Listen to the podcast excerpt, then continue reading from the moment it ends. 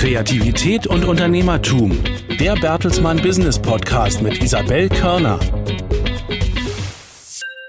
Ganz herzlich willkommen zu einer neuen Folge des Podcasts Kreativität und Unternehmertum. Ich bin Isabel Körner und normalerweise bei NTV on Air. In dieser Podcast-Reihe spreche ich mit interessanten Persönlichkeiten aus der Bertelsmann-Welt. Es geht um Kreativität, es geht um Unternehmertum und es geht auch um Persönliches. In dieser Folge spreche ich mit Baroness Gail Rebuck. Sie prägt seit mehr als 20 Jahren die Geschäfte von dem heutigen Verlagshaus Penguin Random House und sie ist Mitglied des Group Management Committees von Bertelsmann. Wir sprechen darüber, wie wichtig Bücher für eine Gesellschaft sind, wie sie selbst ihre Liebe zum Lesen entdeckt hat und wie ihre Familie ihr Verständnis von Unternehmertum geprägt hat. Wir haben dieses Interview auf Englisch geführt. Viel Spaß beim Hören. Baroness Rebuck, we are delighted to have you here today, and thank you for joining us to talk about creativity and entrepreneurship. As you know, we always ask our guests to bring something that is very special to them, that means a lot to them. And we were quite excited to find out what you would be bringing.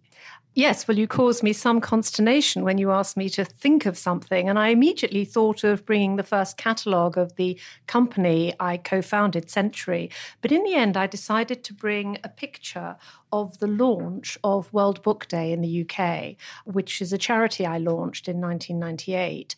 And it was a charity that gave a £1 voucher to every young person in education from the age of 5 to 18, so about 13 million uh, one pound vouchers. And then we produced, or the publishing industry produced, one pound books so that they could redeem them either the book itself or have a discount on a book. So it was a an initiative to get children into bookshops because bookshops were the only game in town in those days. Um, it was pre online, and to encourage a love of reading. And we launched the initiative, and I have the pictures here at the Globe Theatre with the then Prime Minister Tony Blair. And when I look at the pictures, I'm even amazed myself that um, he spoke in a sea of young children, primary school children. And we also have two cabinet ministers on stage. I don't quite know how we managed that. Chris Smith, who was head of culture, and uh, David Blunkett, who was head of education. So these are very precious pictures for me of the launch of World Book Day. So I launched it. It took about a year, year and a half to get going. And then I gave it to the publishing industry. And I'm very pleased to say that it's still in existence today and happens every year in the UK. And how did you come up with the idea? Well, I was very struck by reports in those days that children were watching videos. This is pre you know social media and all the rest of it and and not actually reading books and that the the culture of reading um, was disappearing. And i was complaining about this to a friend of mine who is a social entrepreneur and they just looked at me and said well what are you going to do about it? And coincidentally one of my colleagues had just been to barcelona where they have world book day where they all the bookshops put their books out on the streets and they give away a rose, a fresh rose with every book that's bought. And it's a it's a fabulous event in in Barcelona. And I thought about giving away flowers in the UK, but in the rain and all the rest of it, it didn't seem very appropriate. And then I put that idea or the necessity of uh, a concept around World Book Day with the fall in children's reading and remembered where my daughters were young, uh, taking them from our home. We had a, a local bookshop into the local bookshop at the weekend and seeing all the children on the floor pulling books off the shelves and discovering new worlds. And I thought, I would like that to happen for all children. And there is a bookshop near pretty much every school in the UK. And that's how the idea was born. How worried are you about the culture of reading nowadays? I'm still worried about it. And in fact, subsequently, about 10 years ago, I founded another charity called Quick Reads for adult emergent readers. Would you believe in the UK we have 11 million adults with a reading age of eight or below. So it's a societal problem. It's not just children, it's the family environment into which they are born, because you have some families where you have a whole history of lack of literacy, no books around. And so eh, for children nowadays, although methods in education have improved. We've gone back to phonics, for example, in teaching reading, but nonetheless, with the attraction of texting and online activity, I think long form reading is again under threat. Although people don't seem to realize sometimes that in order to be a fully engaged dig- digital human being, you need some basic literacy because otherwise you cannot do anything online. So, from what you have said and from what I have read before I met you, I get the impression that giving back to society is something that you feel extremely strong about. Was there a special incident that triggered this? Or I don't think there was a. Uh, I've often wondered actually because I have a difficult political persuasion to the whole of my family, but I was always aware from a young child I had a strong sense of injustice. I was very curious, and I think curiosity is the single thing that drives creativity. If you are curious, you will be creative. So I'm curious and I'm easily bored, and, and I always had a sense of injustice, always. And so all of my life, I was always questioning why some people were more advantaged than others, about social hierarchies that I perceived in the UK, where we have a very uh, vibrant class system which is not something to be admired. And I was always interested in the possibility of what lay beyond because in my family there was a very strong work ethic because my grandfather was an immigrant he he escaped the pogroms in um, Central Europe and he came over to the UK when he was 15 on his own, which is an extraordinary story. He had no money at all, but he was a very good craftsman. He was a tailor and he used to make suits in the East End of London and wheel them in a wheelbarrow to central London and sell them. And he built up a business, so he was clearly an entrepreneur but he died the year I was born and in 1952 and I only found out subsequently, many, many, many years later, that he was totally illiterate. I mean, he, he always had been in any language, and he was as illiterate when he died as he was when he came to the UK. So, how he managed to build a business, I don't know. So, that stuck with me that sense of what he could have achieved had he been literate. And both my parents left school for different reasons, age 13. So education was not something that was necessarily prized in my family. Enterprise was, entrepreneurship was, but not education. And you once said that there were no books in your house, in your home. So when was the moment that you realized books are so special? Well, there were no books apart from a set of the Encyclopedia Britannica in their leather bindings in the living room that, as far as I know, nobody ever looked at. But my mother just decided every Saturday to take myself and my brother to the local library. And I remember, even to this day, entering into this large, kind of fusty smelling building and just row upon row of books. And for me, these were row upon row of worlds that I could inhabit. So I was desperate. I used to pile up 10 books at a time and bring them home because that was the limit you were allowed. And the only thing I was worried about was whether I was going to read them all before the next Saturday when I could go and exchange them. So my bedroom was the only room in which there were shelves for books. Are there books that you would advise everybody to read to better understand what is actually going on politically, socially, and also economically right now? I don't think there's one book that I could recommend, but I think reading widely across a range of opinions and questioning your own prejudices is always a good path for anybody, whatever their political persuasion. Now, coming back to the topic of creativity and entrepreneurship, how important is reading and writing for creativity still nowadays? I think reading, long form reading, is absolutely essential. I think our brain has been formed by the gradual development of long form reading. I mean, we were not natural readers, I mean, essentially, but you know, now that our brains have been formed in that way, it's almost like a meditative state where things happen to your perception when you read particularly fiction that really touches you deeply. It can take you to different places, it can make you more empathetic with different cultures, something incredibly important nowadays. It can help you understand different belief systems, and it can introduce you to different worlds, and it can also stretch your imagination. Uh, Salman Rushdie once ha- said a very beautiful thing about what happens when you read a book that profoundly affects you. He said it's like a, a, drop of special substance that falls almost like a radioactive substance on the ground and changes absolutely everything forever. So, on a very deep, fundamental level, I think people who can devote the time to long form reading, whether it's for information, for challenge, or just for pure enjoyment if it's fiction, they will find their spiritual life profoundly changed by it and it will make them a better person and a more open person and i think open people are more creative people.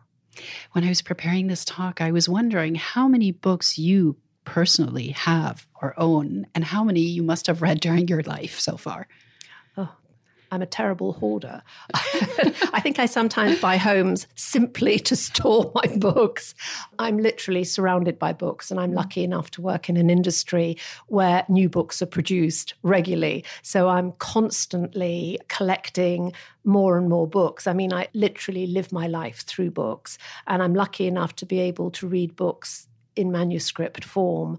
I'm lucky enough to read books of ideas when they are outlines. So I always kind of feel you know slightly ahead of the game and and truly privileged to be one of the first people often to read a great work by an established author you were the first family member to attend university and by the age of not even 30 you had already co-founded your own publishing house where did you take the courage from to do this it's interesting. As I said, my family, if it wasn't surrounded by books, it had a strong work ethos and entrepreneurial ethos, you know, through my grandfather.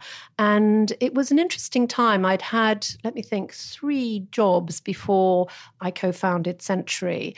And I'd been headhunted a couple of times and I'd said no. I was, you know, I was doing, I'd started a paperback list before that for Hamlyn. So again, a blank piece of paper, you know, there was nothing on it. You know, you had to sort sort of write your own kind of business plan, if you like. And then this opportunity to start a new publishing house came up. And I immediately jumped at it, but the the big issue for me was that in order to be one of the founding partners, we had to invest money. We had to invest quite a lot of money in those days. It was £6,000, which to me was an absolute fortune in 1981, which I didn't have. And so I had to go and remortgage my apartment, which was very scary since it was already mortgaged. So that was the risk for me, the personal risk. I wasn't that concerned about the work challenge because I absolutely believed in the ethos of what we were going to do. This was 1982 when we launched in a single room with one desk and one phone, and I was in charge of nonfiction. The other partners hadn't joined yet. Uh, the lead partner was there. And we had to put a list together to launch in September. And we hadn't even raised all the funding for the enterprise. So these were interesting moments, but our ethos was we'd all come from paperback backgrounds. And in those days, hardcover and paperback were separate. Now, of course, they are. They are fully merged. And what we wanted to do was bring all the marketing and publicity focus, the entrepreneurial focus of paperbacks to hardcover publishing. No one had done that. Hardcovers were published to get reviews for prestige, but we wanted to do it slightly differently. And we did, and we were very successful. Within a couple of years, we were turning over some six million pounds. And we were then offered the opportunity to merge or to take over another company much larger than us called Hutchinson, which we did. And these were very heady and exciting times. So you did something very disruptive actually within the industry. Yes. How did you know it would work? You didn't. You never know it's going to work. It's always a risk. I mean, entrepreneurship is about risk. Creativity is about backing your passions. I mean, you don't know it's going to work. And often, I mean, the concept of creativity that we're going to be talking about as part of the essentials is the idea that ideas at their outset are very fragile, they're faint, messages. And it takes a lot of work and a different frame of mind to take that fragile idea and put it into practice, to scale it, to operationalize it, to globalize it. So these are two different states of mind. There's a state of mind that is open, that is curious, that actually is calm enough to allow the idea to rise to the top, if you like. And then having risen there to protect it, you need the fierceness and the passion to protect it. And then you need the determination and the perseverance to bring it to the marketplace. So these are the two sides, if you like, of bringing ideas to market. And you've seen two very interesting sides of entrepreneurship being an entrepreneur yourself and investing these 6,000 pounds, and also being an entrepreneur within a large corporation. Where's the difference? Well, there are two differences. Uh, in my personal experience, the first transition was when we were bought by Random House in 1989. I had just had my second daughter, literally, I mean, around the time we were actually signing the contract. And when we got together with Random House, we were then a large corporation. But unfortunately, because our then CEO was a serial entrepreneur, he was very bored by the idea of doing all the necessary deep dive work of restructuring and so on and so forth that would was necessary when you come to the end of a fast growth period because it's quite easy to buy companies. You just buy them as if you have the available funding, but then you have to integrate them, you have to make them work, you have to establish a common culture. Well, we hadn't done any of that, to be honest. And so within a couple of years, in at the beginning of nine, uh, the end of 91, sorry, the new American owners, uh, the Newhouse family had decided that they would no longer continue with him and they offered me the job of becoming CEO, which I took. And then started um, two years of, of very deep work that was not entrepreneurial work at that point, but it was just sorting out work, if you like. It was restructuring the company for growth. And we did that actually in a year. And we turned from quite a substantive loss to a profit and, until we were I think, arguably the most profitable publishing company in the UK. But then once we were in a steady state, then those same startup entrepreneurial instincts have to come to the fore because you have to keep growing, you have to keep innovating. So you then have to create a structure where you empower each division to be as creative and as entrepreneurial as they can be. So it moved from a directive form of management where you had to say to people, this is what's going to happen, to more of a relational form of management where you actually disappeared almost as a leader and you had to leave it up to, you know, your teams to lead at every single level and to come up with ideas and to create the circumstances where every light bulb shone as brightly as the next one because it was no good having a few light bulbs in the ceiling shining brightly at one end and sort of flickering and one had gone out and hadn't been replaced for a long time at the other end. So that was a different kind of challenge. So i would say that for the process of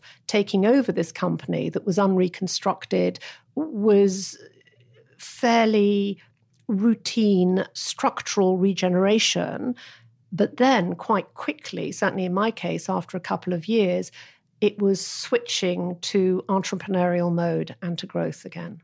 How can you create these circumstances within a company? What methods help? Culture culture is everything vision and culture. I mean, in publishing, people didn't come to work in those days for the salaries we paid them, although these were fair and upper quartile salaries in the industry, they could earn a lot more money if they went into investment banking, say. So you had to ask yourself, why were people in publishing? They were in publishing in whatever um, function they were, whether they were commissioning the books or producing them. They were in publishing because books change people's lives, because they were part of a cultural movement, if you like, that was exciting, that was creative, and where everyone could play a part. So for me, it was having that overarching vision of why we came to work, acknowledging that it was for the greater good, while also acknowledging that we were there to make a profit for our shareholders and a profit that was to be reinvested in our growth and creativity. So for me, when I took over in 1991, I said that the key guiding mantra for me was to establish a balance between creativity and profitability because we were not profitable at that point. We had to become profitable in order to invest in creativity, but without creativity, we would never be profitable. So there was a, a symbiotic relationship between the two. Sounds like a huge challenge to strike this balance. And it's a challenge you're probably faced with today as well, in general. Uh, creativity and entrepreneurship where do you draw the lines? And where do you make the cut and say okay we need to watch out. We need to stay profitable I think it's a constant tension, and I think it becomes even more of a tension as companies grow, become larger, become significant in their sector, because obviously you need a degree of control, because otherwise you have an out of control potentially company, which nobody wants, while at the same time wanting to give enough freedom, which I think Penguin Random House does to its many, many divisions, independent divisions, and there are literally hundreds of them, each led by a brilliant creative entrepreneur, but obviously centralized in areas like uh, finance and HR and, and, IT, those areas which um, benefit from size and communal focus. So I think it's constantly adjusting that balance and always keeping an eye out for creeping bureaucratization because, frankly, bureaucratization is the enemy of creativity. Mm. Often today, when I ask experts, what are the skills that young people need in today's world, they say it's creativity because of the technological advances we are seeing and we are facing. Can you learn to be creative? How can you help people to be creative? And how do we define the creativity that is necessary today? Well, if you speak to neuroscientists, they will argue, and we had a, an amazing creativity conference in London in 2014, and we heard from a very influential Argentinian neuroscientist called Estanislao Bachrach, and he explained that we as human beings are at our most creative at five years old, where there are no barriers whatsoever. Everything is possible. The wonderful example of um, if a teacher with a group of five year olds says, Who would like to come and draw something on the blackboard? Every hand goes up, you know, everyone wants to do something creative. Gradually, as we go through life, that creativity is forced out of us. I mean, because we learn and our experiences take over. And in terms of perception, default way of seeing the world is through the lens of everything that we've learned. So, in other words, we don't see it in a fresh and anything is possible way. We see it through the lens of our own experience, if you like. And that can be an inhibitor to creativity. So I think with young people, I think they come into the workforce straight out of university, not from university increasingly, where we're opening up entry level jobs to pretty much anybody. And also, most importantly, encouraging diversity, whether it's gender, ethnicity, or other, I mean, social diversification. And once you have a large number of people coming into the company who have a different perspective, then you can create diverse teams, and ideas will come out of those diverse teams that will not necessarily come out of a team all with the same educational background, same ethnicity, same gender. Okay, it's just a fact. It's been proven time and time again. So I think that when these young people come into the workforce, and it's quite interesting, uh, we published a book recently called Feminists Don't Wear Pink, and it was a series of essays that was commissioned by a Gen Z young editor, and these were all Gen Z writers, and they were so passionate and so political. And when you think that one in five of the workforce in 2020 will be Gen Z, then you think to yourself, well, we've got this influx of, of new ideas, of new focus, of new energy, and it's up to companies to harness that. One of the lessons that came out of the 2014 creativity conference and this came from every creative entrepreneur we heard from was always have a young person as part of your team. Have a disruptive point of view and mm-hmm. listen to them. You don't necessarily have to do everything they mm-hmm. say, but they will just bring their own zeitgeist and their own perspective to the argument. Sometimes not it's not easy to implement the zeitgeist in your company. What are the main barriers and how can you overcome these accepting a young person perspective and taking it seriously well luckily it's no longer my responsibility because i'm um, more non-exec now and I, I sit on the global board but you know i talk to the various ceos and you know each has their own way of making this happen and certainly in the uk um, the uk ceo has a very firm vision which is to be applauded of bringing more diversity into the company, both in terms of the workforce, but also importantly in terms of the books that we publish. How many times were creative ideas allowed to fail within your team um, before you said, "Okay, we're not going to continue with this. We we need to take a new direction"? Well, I think one of the big lessons that we've all learned from the explosion of dot com companies is if you're going to fail, fail fast and move on. And so that's pretty much been inculcated into us. And also, I think within Bertelsmann, there's been an acknowledgement that failure is not the end of the world, providing you learn from that failure.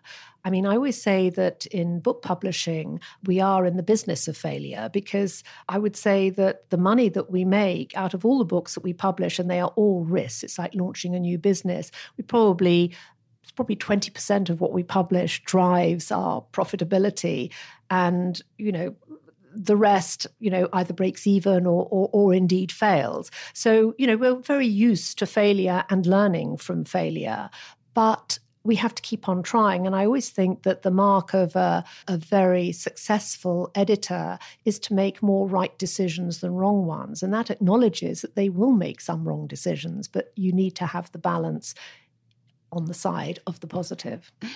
You mentioned your daughters a moment ago. So I was wondering, how did you enhance creativity at home as a mother?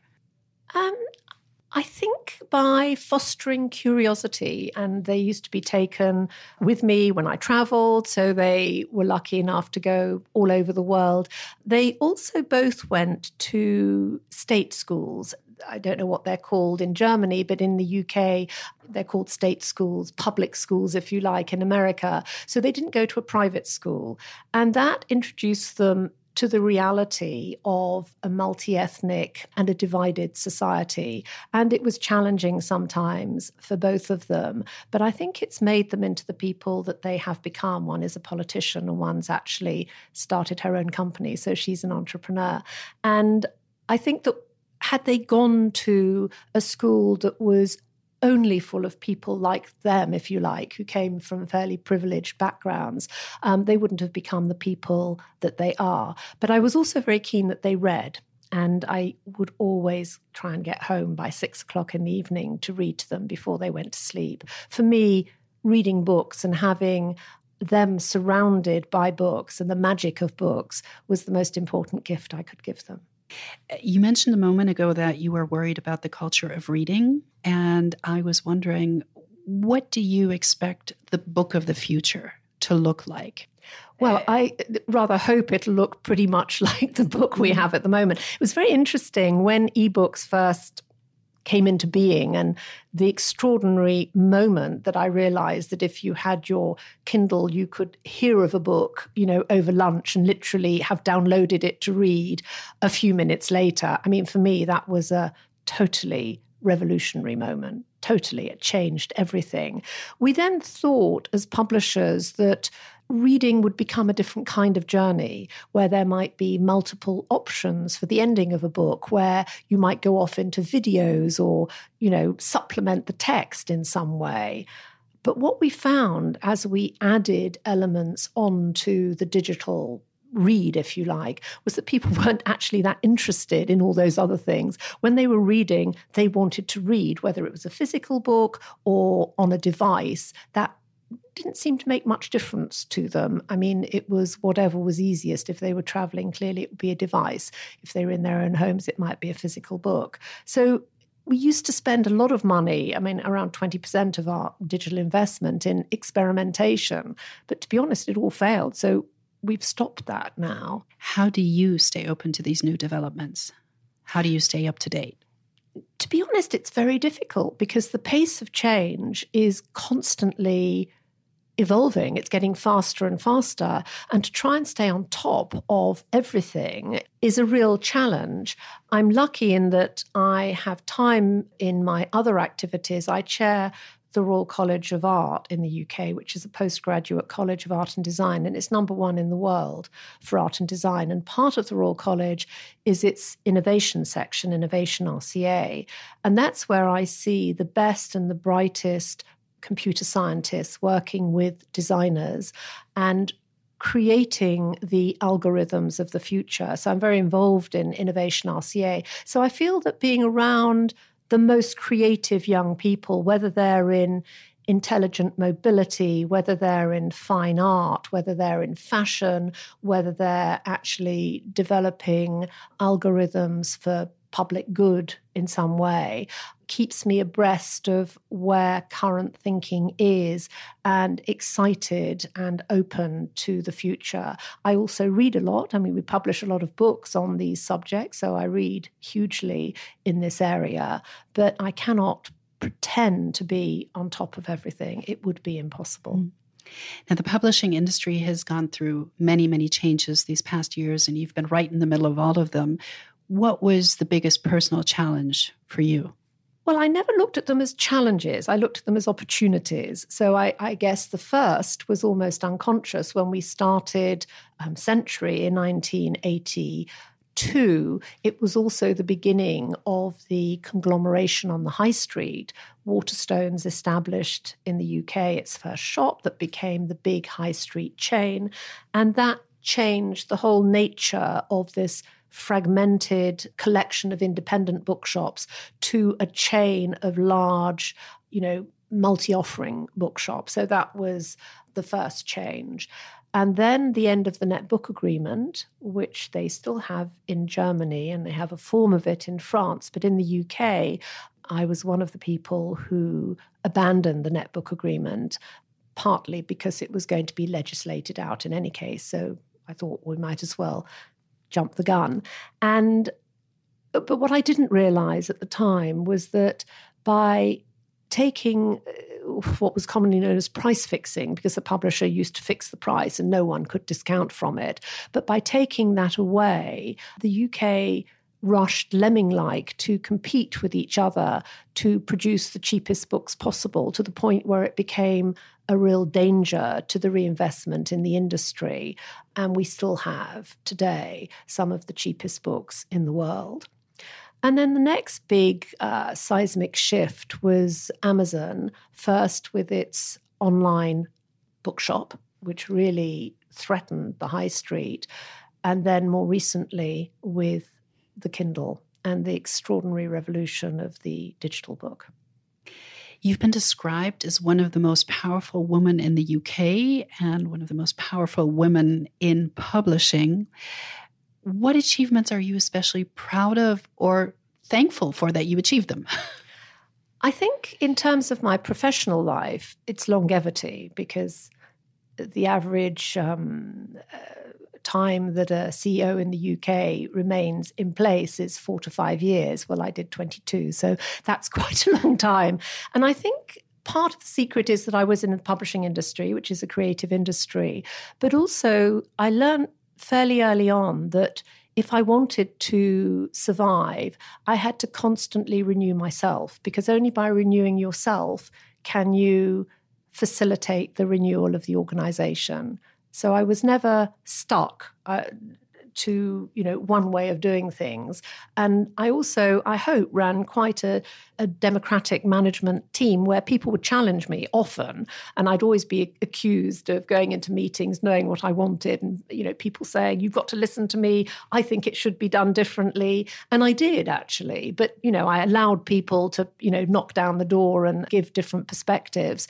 And when i didn't know quite the right path to take, I would definitely go out and solicit opinion. So I think that combination of resilience of understanding change and of being open to listening which i hope i was never perfect of course but you know and and putting the right teams together helped in the longevity so i think built to last is probably you know one of the things i'm i'm proudest of and then i think it would be some of the charities that i've launched World book mm. day quick reads. And I've recently launched a campaign in the UK for the high street bookshops called Books Are My Bag, which has been a tremendous success and it's reversed the closure rate of independent bookshops and given them a new confidence and resilience and creativity to be the best of themselves. So that's a, that's a great thing to have done.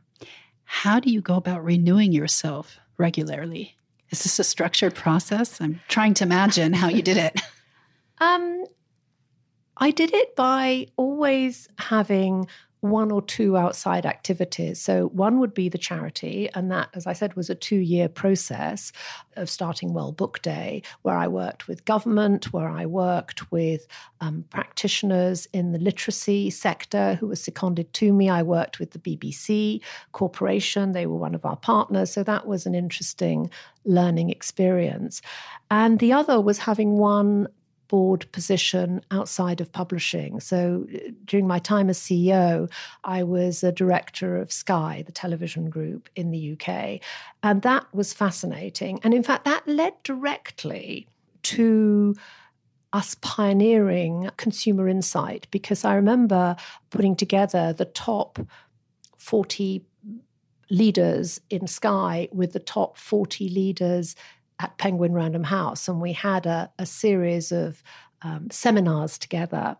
And the conclusion at the end of the day from the Sky people was that goodness me, you publishers, you're so nice. You're so nice. You know, you, you kind of take your time over things and you're just all so nice to each other. But the one thing we can't understand about you is that you don't understand your consumer. You have no idea who buys your books. We find that unthinkable mm-hmm. because of course in those days we were selling to bookshops who then sold to the consumer we we hadn't had the, the intermediary if you like mm-hmm. of you know digital buying or digital books so for me it was that light bulb moment where i thought oh right this is something that we have to think about and we were one of the first publishers to bring in a consumer insight director who mm-hmm. started that process which is now very developed and and hugely embedded all over the world, but nonetheless, we were slightly ahead of the game. So I think actually having outside interests, being curious about how other companies operate, can help enrich your mm. own your own company. What can publishers do today to get to know their readers better?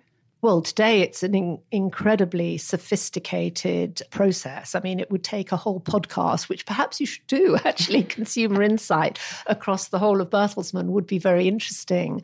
But essentially, it's a question of segmenting public taste, really understanding who you're dealing with, to know and to treat well and to encourage your consumer to discover your books is the greatest challenge, I guess, that we have. And we have many ways of doing that that would frankly take too long to explain at the moment. At the beginning of our conversation, you mentioned your family and your family history, and that leads us to the conclusion that life didn't always offer you the easiest path. So, how did you shape your resilience? Where does it come from? Well, I think resilience comes from a combination of a learned response to events, but also um, strength comes from adversity. So, the more adversity you have in your life, the more that you have to overcome problems of one kind or another, the stronger that you possibly could become. I mean, when you're faced with terrible event, and I suppose my most recent was the death of my husband in 2011, and I learned a lot from him because um, he got diagnosed with cancer about four years before he died, and he had esophageal cancer, which is pretty deadly. Um, there's not a very high survival rate. And he decided that, in, I mean, instead of giving up and becoming bitter and blaming the world somehow, you know, for what had happened to him, he would see that there was a purpose in this. He didn't know what it was quite, but he would see it as purposeful. And he decided to record, much to my um, horror every moment of his his journey, um, his cancer journey, and facing up to death. And it was all collected together in a book called When I Die, and also a film that you know can be viewed on YouTube and has been viewed literally hundreds of thousands of times and has become a bit of a lodestar in a movement um, for charities, Dying Matters and others, um, the Marie Curie centers, to help people talk about death, to find a way of having a conversation with people who find themselves in that situation because the worst thing you can do is attempt to avoid it because people tend to shun people